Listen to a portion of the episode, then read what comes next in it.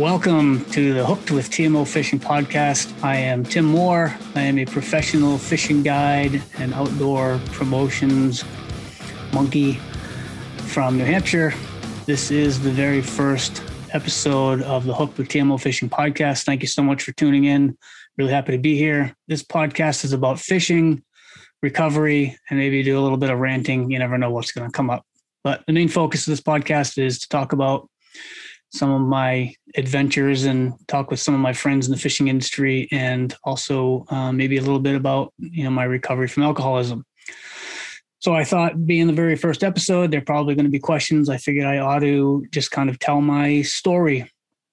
My uh, my story about alcoholism and my background and how i ended up working uh, as a full-time fishing guide in, the fishing industry. I do also do a lot of seminars and, and I'm a freelance write, writer and I do a lot of work for a lot of my sponsors, pro staff positions across the country. So without further ado, let's get let's get right at it. I am originally from a town in New Hampshire called Portsmouth. It's a historic uh, waterfront town on the on right on Portsmouth Harbor, and it's uh, very historic. My family is from an area of Portsmouth called uh, Puddle Dock, which is probably the like the beginnings of Portsmouth. What the original um, town of Portsmouth was a fishing uh, and ship builders or boat builder. Um, a lot of industry in that. We have the Portsmouth Naval Shipyard here, so the the Portsmouth Harbor, which is the harbor to the Piscataqua River, which forms the beginning of the border between New Hampshire and Maine, was heavily defended during World War II. So there's a lot of history here. But fishing is something that has always been in my family. Uh, I'm fifth generation, uh, and the um, original family members on my grandmother's side came here from the Azores, Portuguese islands. So we have Portuguese background uh, whether you believe it or not. I do. Uh, um, so I fished. I have fished my whole life. It's it's. I don't ever remember not fishing. My um, the family wharf has been in my family for five generations. My cousin Jason and his family live there now, but my grandmother's sister lived there when I was a kid growing up, and with her husband, they raised their family there, and we would go there on weekends. Um, so to back up just a little bit. My I was raised by my grandmother from the time I was six on. Uh, both my parents uh, were alcoholics. My father's passed away. He was about 20 years sober when he died, but he was an alcoholic uh, growing up, active alcoholic as a as a kid, and so. Uh, my grandmother took me to live temporarily when I was six, and I moved out when I got my first apartment when I was 19. So it was a, a very long temporary move. But she would bring me on the weekends down to the family wharf. And that was really where I got a lot of my introduction to fishing, as all my cousins would be out um, swimming off the float, swimming out to the my uncle's lobster boat on the mooring in the in the back channel, and you know looking for sea glass and swimming around down on the little rocky beach next to the house. And and most of the time, I could be found on the float with a fishing rod in my hand, catching flounder and whatever else, pollock and little um, sculpin. We called them gropies. Um, whatever I could catch, I just loved. I, I loved fishing. I loved being around it. My uncle Wiley was a lobsterman by trade. That's that's what he did. He he caught and sold his own lobsters and rock crabs and had a bait shop there. And it was a bustling business when I was a kid. There was a public boat launch right across the back channel from there, and the boaters would launch their boats to go fishing, and they'd come over and they'd get bait from Uncle Wiley, and then they'd head out and they'd do their fishing for whatever they were whatever they were going for. Uh, so that was my introduction to fishing. My dad was always a big part of my life, even though I did not live with him. He was always around, and if I wasn't down at the wharf in the summertime with my grandmother, I was with him fishing, and, and that's just what we did all the time. I wasn't old enough to hunt with him yet, so as a small child, we just fished and, and we'd hornpout and flounder fishing and eventually striper fishing and um, trout fishing. Anything that he could eat, we would go and fish for regularly. The difference with him was he was an, a heavy drinker. He drank everything revolved around alcohol. And so fishing um, was consisted of, you know, sitting on a bank drinking or going north to Pittsburg, New Hampshire, and riding logging roads, which were mostly deserted, and come to a, a stream. We'd stop and we'd fish it, and, and he was drinking the whole time.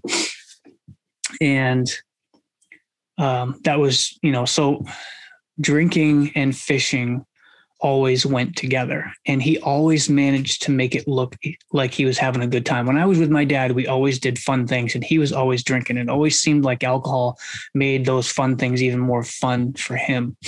And i just kind of latched onto that at a young age. Like that was the the piece that was missing for me because i was a kid and i wasn't old enough to drink. But i knew when i became old enough to drink that that piece would that missing piece would eventually be filled in there and and that piece that was missing from my experience would would uh would get you know place and put into place. So having some allergies so excuse my my runny nose or stuffy nose. Um so that was you know that was life. Um, that was kind of my introduction to alcohol. My mom was was an alcoholic and she wasn't around a whole lot which led to me uh, going to live with my grandmother. But my dad would take me and we'd we'd go on all these fun adventures in the wintertime. We'd go smelt fishing on great bay and that was a party. I mean that was just a big party. That's it was you know smelt drinking or ice drinking. Um, it was more about the drinking than the fishing. So i i romanticized alcohol from a young age and you know, I would sneak sips of alcohol from my dad's beers. And if we'd be riding the dirt roads and he'd ask me to get one out of the cooler, I'd open it and take a sip. And uh, eventually, you know, I started finding ways to get alcohol. Uh, friends would steal it from their parents and, you know, and we'd get drunk whenever we could, and which wasn't all that often.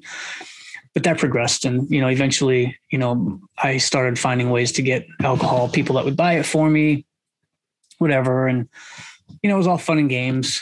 But I think my my favorite thing about alcohol was that, you know, I was a, a scrawny, kind of goofy, dorky kid growing up. And I was picked on a lot in, you know, all through school, uh, picked on and made fun of. And I I was, you know, just a super skinny, lanky kid. So I, I, I couldn't fight my way out of it. I wasn't, you know, a, a, tough kid or a fighter or anything like that. So I was always looking for a way to fit in. And I started to notice that when I drank, I didn't care. You know, when I was sober, I felt ugly, small, and stupid. Would get a couple of beers into me and get a little bit of a buzz, and I felt 10 feet tall, bulletproof, invincible, and really didn't care if I wasn't and that was the that was a freedom for me. That, that is something that i had never felt in my life. Even as a small child i was always just kind of full of fear and felt different than everybody else. Like i didn't really fit in. So alcohol either made me fit in and when it didn't make me fit in it made me not care that i didn't fit in. So i loved it right away. I knew i knew before i drank it was going to be awesome. I knew after i drank that it was awesome. And i chased that freedom that alcohol brought me like I don't. The only other thing I've chased at that hard is um, recovery, ironically, and my work in the fishing industry. Um, but I started to notice as I became, you know, a teenager, older teenager, 16, 17 years old, you know, I, I eventually, I, I got into a lot of legal trouble. I dropped out of high school. And when I dropped out of high school, that's when the really hit the fan. Uh, things really went downhill. That was kind of my, I'd given myself permission to drink as much as I wanted, whenever I wanted, and not be responsible or accountable to anyone or anything. No job, no people, girlfriends, didn't matter. I wasn't responsible to anyone. I did whatever I wanted. And and booze was the catalyst that that allowed me to do that because I saw people my entire life that seemed to behave badly with impunity like they just kept doing it over and over and over again. And I thought that they were getting away with it. Little did I know, nobody was really getting away with anything. But um, so by the time I was 18, I was drinking so much that uh, I couldn't open a beer can in the morning. My hands shook too bad when I woke up, and I had a really good habit of of getting a beer can open the night before uh, before I passed out and kind of stashing it somewhere where I couldn't knock it over. So it would be open in the morning because that's the only thing that would get rid of those shakes. and I wasn't really concerned about it. I thought it just kind of came with the territory. You know, I had brought my dad to detox several times and seen him in some pretty rough shape, but I never really um, associated, you know, a lot of those things. It would they just came with the territory, and and what I was getting from it was so much better, so much outweighed, you know, those rough mornings and. Um, but my behavior started to get worse, and uh, I started to do things to people that they didn't deserve and behave in ways towards people that they really didn't, nobody deserve, deserved, you know, cheating on girlfriends and um, stealing money. You know, I was the guy that would steal your wallet and help you look for it, you know, while it was in my pocket.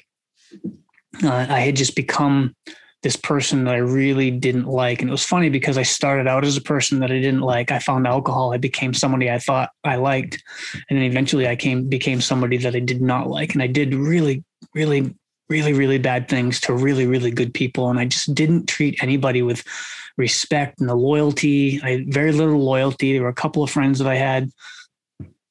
Um, Gabe and Eddie, they were pretty much the only ones I was really loyal to. Uh, my lifelong friend Nathan, him and I, you know, always haven't, always will be friends. So he's kind of in a category of his own. We've we've kind of been through ups and downs and rough patches, and we're more like brothers and friends. So, um, but I didn't hang out with him a whole lot then because he kind of had his together, and and I didn't, and and it just was uncomfortable to be around people that that made good decisions, um, that were responsible. And so I didn't see as much of him um, in my later teen years. But by the time I was 19, I had been arrested for a couple of felonies. I was out of jail on bail. I was drinking every single day, every all day if I could. And I was really in rough shape. I weighed 112 pounds. Um, and I I was a, a, mess in all regards. And uh, I got sober um, through a bail violation. I ended up going to jail, and then I went to detox and rehab, and and um, eventually, you know, through rehab, you know, in, through the detox process in jail, I detoxed in jail for I spent three days. Um, sweating and shivering and hallucinating in a jail cell in the county jail and uh, sobering up and, and then i got out and get into detox and the woman that ran the detox i went to I knew her from bringing my father there over the years. And she said, you know, she called me in jail and said, you know, we're going to have you come here and, and get you started on some, some kind of a program. And she said, I just want to let you know that remind you that the way you drink, it's, it probably sounds great, like drink yourself to death, but that doesn't really happen that often. And what normally happens is you'll end up having to get sober again. You'll get arrested again and you'll have to get sober again, which means another three days of or four days of what you just went through all over again. And and that was a, a real eye opener for me. That was kind of like reality like yeah she's right. You know she's she's definitely right. I'm i'm probably going to have to get sober again. I watched my dad do this several times and i can't imagine going through this again. I don't know how he did it as many times as he did and still went right back out drinking. Today i do. I'm you know i'm an alcoholic and and that's just comes with the territory. You don't you know there comes a, a point for any active alcoholic where they don't have a, a choice. You know, the last night that I drank, I had been three months sober for about the fifth time. And, uh, but it was the first three months that I had ever gone without thinking about alcohol. I just hadn't really given it any thought. I was pretty sick and tired of, of, uh, of living that lifestyle and I wanted something better, but I was pretty afraid of, of AA, which is what I had been exposed to at the time. And I was sitting home alone one night, and this this kid that I went to high school with, we were best friends all through high school, showed up at my house. He'd never been there. I don't even know how. I never thought to ask him how he found me, but he knocked on the door, and when I opened the door, he was standing there with a suitcase of Budweiser in one hand, and he let a bag of weed unroll in the other. And I stepped aside, and he walked through my living room, through my kitchen, and down into my basement like he'd been there before. And he'd never been in this house. I had only lived there for a few months and we hung out down there all night long drinking and smoking and about three hours in it hit me. Like i it was like i had forgot that i was sober and i drank without even thinking about it. And then i remembered like oh my god you're you were sober. You just threw away three months and it was so insidious and and just sick and twisted. Like it was literally like like forgetting your kid at the daycare. Like, how could you do that? How did you manage to forget that? And I spent the next several hours sitting there drinking, but thinking in my head, silently thinking, what are you going to do now? Um, I had I had been to enough AA meetings that that I had heard some passages read and things that were said and and um, the, I remember this one one passage that I had heard that a lot of people would say, and and that is that there will come a time where no mental defense, you'll have no mental defense against the first drink meaning you won't be able to think your way out of it. And I never really understood what that meant other than, yeah, yeah, yeah. You know, I didn't identify with it. I didn't, I didn't get it. Well, that night I got it. No mental defense, meaning you'll drink without even, without giving yourself permission. You'll just do it even when you're sober because you can't think your way out of it. And I thought, well, that was my last hope. Uh, what am I going to do now? Uh, I did go, I did go back to AA, but I didn't, I just didn't like it.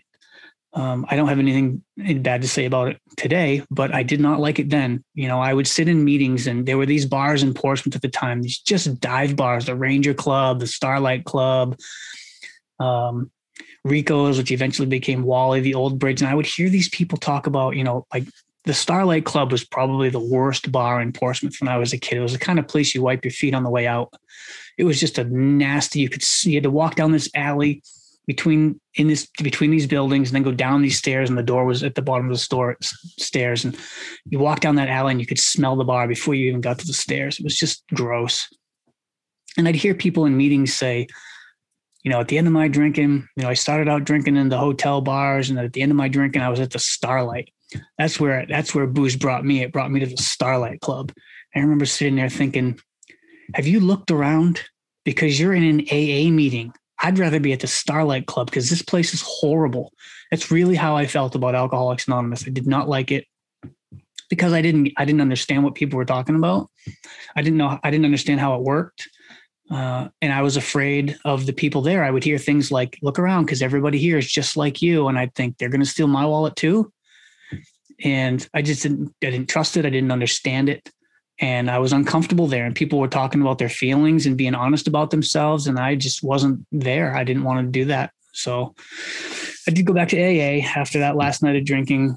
I kind of hung around for about a year doing really nothing, just showing up and sitting in the back and, you know, showing up late and leaving early.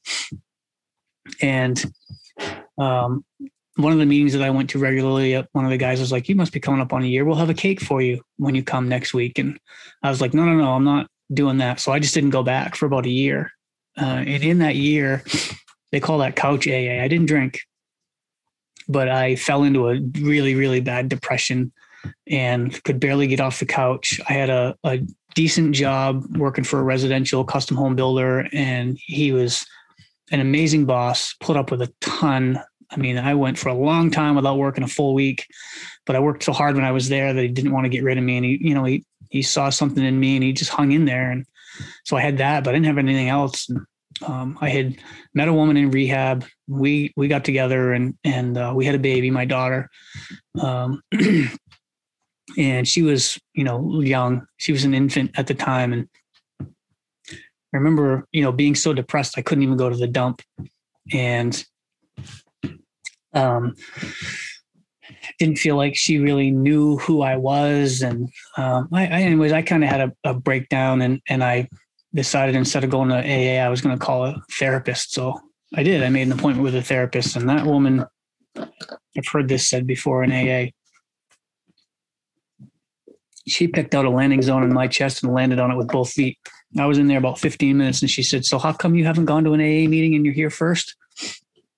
And she just knew she just nailed me. She could see through my bullshit and she nailed me on it and she said you know i think you're depressed and you definitely need some medication to get you by until we can deal with you know the your lifestyle which is causing you to be depressed and deal with some of the issues that you have that are causing your depression.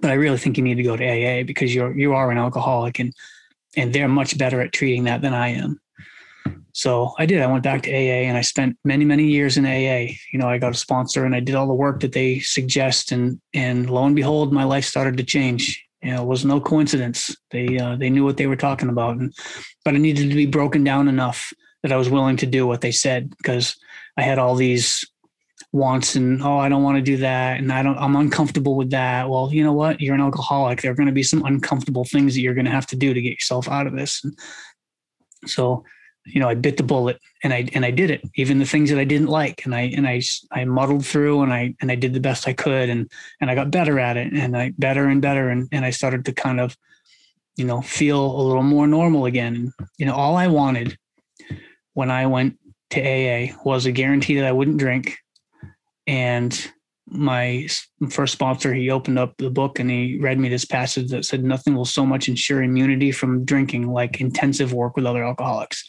He said, You're gonna, that's the only way you're going to get a guarantee is if you just intensively work with other alcoholics. So I did that. I dove into helping other people, sponsoring people, taking people to meetings. Um, you know, I was on the um, the AA hotline for a long time. They would call, I'd get calls from people in the middle of the night or whenever and um, the other thing I wanted was I, I heard something mentioned, talked about being neutral towards alcohol. And for some reason, I didn't know most of what they were talking about in AA, but that clicked with me. Like I understood that being neutral towards alcohol. I couldn't be around alcohol, couldn't be around it at all. I couldn't listen to anybody talk about it. I couldn't be around somebody that was drinking. I, I was not neutral. It either triggered me to want to drink or it made me super, super uncomfortable. Uh, and so that was my goal to stay sober and to become neutral towards alcohol so that I could go to an event where people were drinking and I wouldn't have to leave early because I was so uncomfortable that I didn't have to fight the urge to drink. And, you know, I, I learned later on that that just comes with time, you know, time sober and time living a good sober life, making good decisions. Eventually, you, my life got so good that I stopped thinking about any i stopped associating alcohol with any kind of benefit whatsoever. It does not it brings no benefit to me whatsoever. Maybe some of it tastes good but so does root beer and coffee which i drink too much of both of. Um, you know today I'm, i am neutral towards alcohol. And towards the end of my drinking the last few years i didn't, really didn't fish much at all you know maybe a handful of times in three or four years. And but i missed it you know and and when i but when i got sober i couldn't do it I couldn't even think about fishing without drinking. I didn't think it was going to be possible. I just I knew there was going to be too much temptation there, and it was, you know, it's like a, a someone who quit smoking, smelling smoke the day after they quit. It's just too much. It's too much of a reminder, and so it took a while. You know, I was sober a couple years before I really started to fish again. And I got to tell you, I, it did not take long when I was out. I started ice fishing and I I reconnected with an old childhood friend, and and we would ice fish on Lake Winnipesaukee a lot, and it took many many fishing trips before I realized that at that point in my life, while I was fishing, was the only time I didn't think about drinking.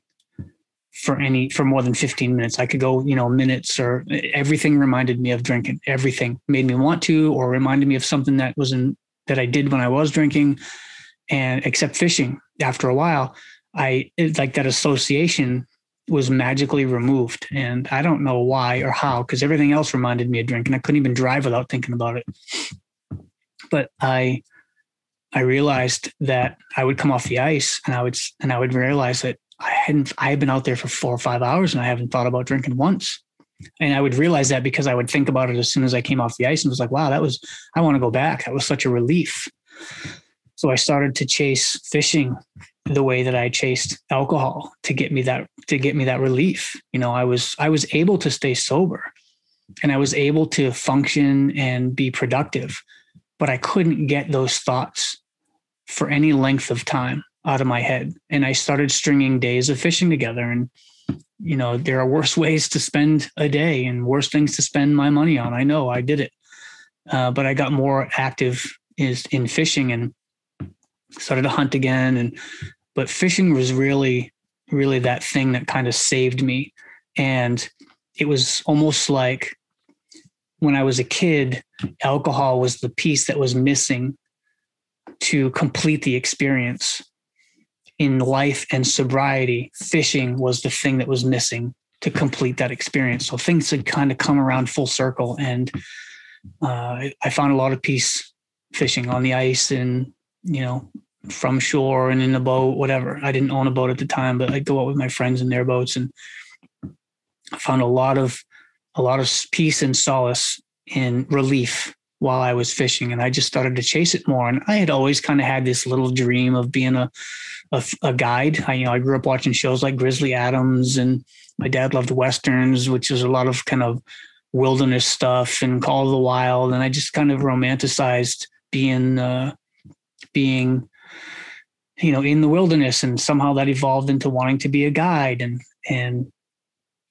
uh, it just was one of those things I didn't really think would happen. It would be awesome if it could, but I didn't think it would be something that would happen for me. So I didn't pay a lot of attention to it. But in in sobriety and and in my time invested into fishing and hunting, my friends started to tell me, "You need to get a guide's license. You need to get paid to do this." In New Hampshire, we have to have a license. It's a pretty strict process to get it. It's pretty tough. Um, wasn't quite as tough when I first started, but uh, my friends would say, you know, you should be getting paid for this. You take everybody hunting. You're like everybody's guide. You know, why don't you get paid for this? So uh, finally, in in 2006, I got a I got a guide's license, and all of my friends that would told me that I should get a guide's license. I was like, so you're going to book a trip? And they're like, well, we're not going to pay you to go hunting and fishing with you.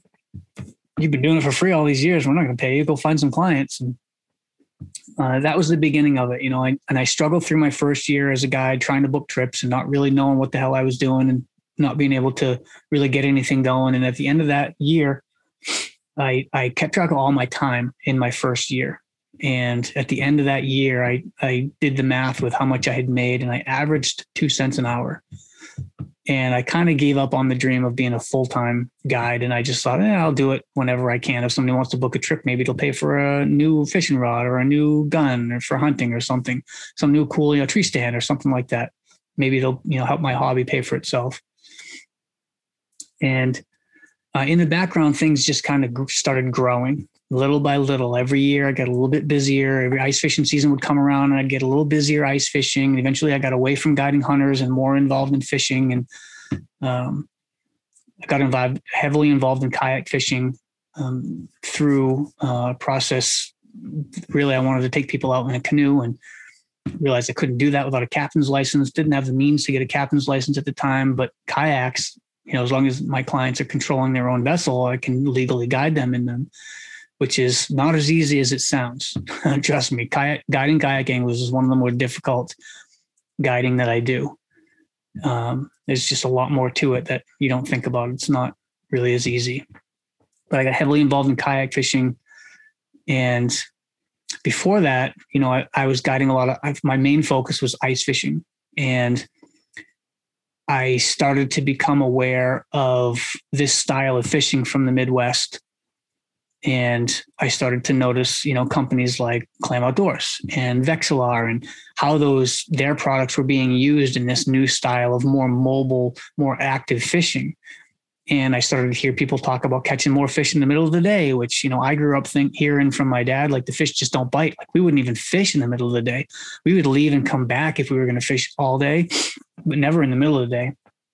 Almost never and because the fish just didn't bite and i started to learn more of these techniques to catch more fish and started to pay more attention to it. And then i started to notice guides and, and things from the midwest that were sponsored and you know were on these pro staffs and they were getting you know deep discounts on product in, in exchange for their promotional value. And i started reaching out to companies. And um, I, you know i know a lot of writers and a lot of published writers and and you know rejections are are par for the course in the writing industry when it comes to writing a book.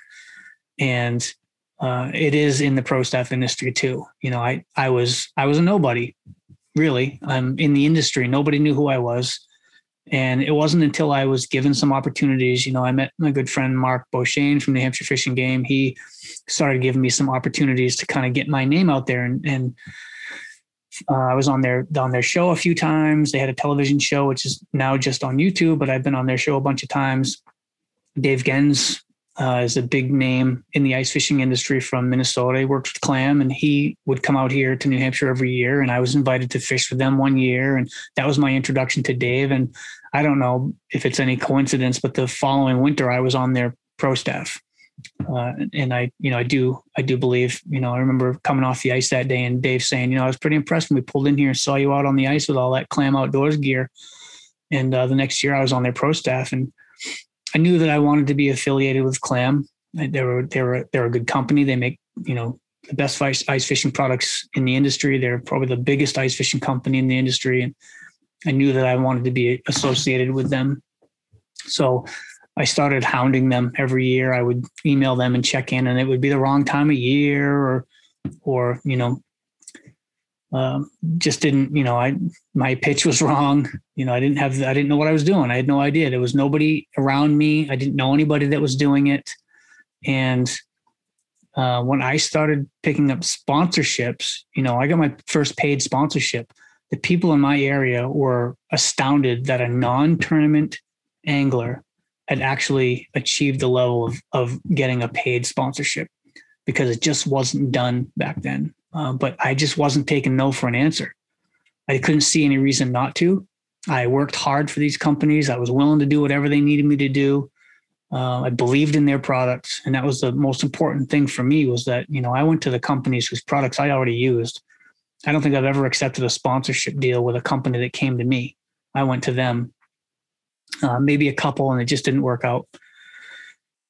So I started to notice that being a guide helped me in the promotions end, end of things. And then being in the promotional end of things helped me as a guide. And those two things started to kind of pick each other up. You know, one would come up, then it would elevate the next one, and then that would elevate the other side. And and it was a definitely a, a very um, clear relationship between my success as a guide and the opportunities that I had.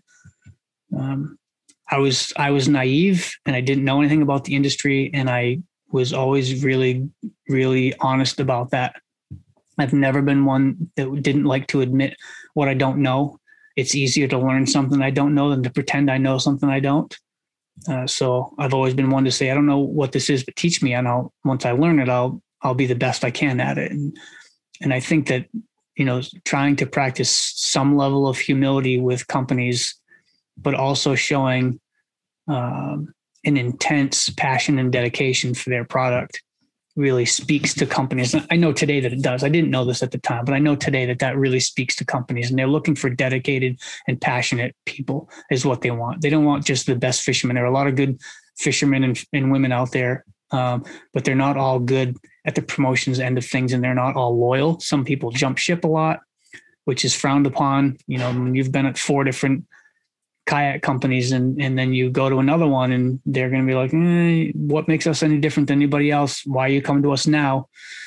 So i learned a lot you know and i've been always been very observant and watching people in the industry and and it wasn't until about five years ago that I started to really incorporate my sobriety and my work in the fishing industry and kind of meld them together and use, you know, what what um, what awareness or or what level of of um, I don't know notoriety is the right word um, that I had achieved to do something good, you know, for other recovering alcoholics. And the, the first opportunity I had was when Clam Outdoors sent um, the Across the Ice Belt crew out to New Hampshire to film uh, an episode of Across the Ice Belt and tell my story, talk a little bit about being sober, and uh, and you know to tell people that you can you can do this. You can you can get sober. You can stay sober. You can achieve something in that sobriety you know something great. You like your dreams whatever those dreams are.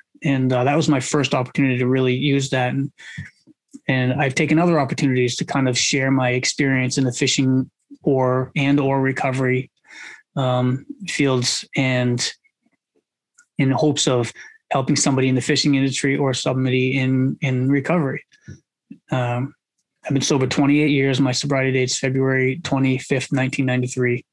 And it's been an unbelievable ride. I never imagined I'd be where I am. I'm not rich. I'm not getting rich anytime soon, but I live a I live a modest life. I, I work in the fishing industry full time.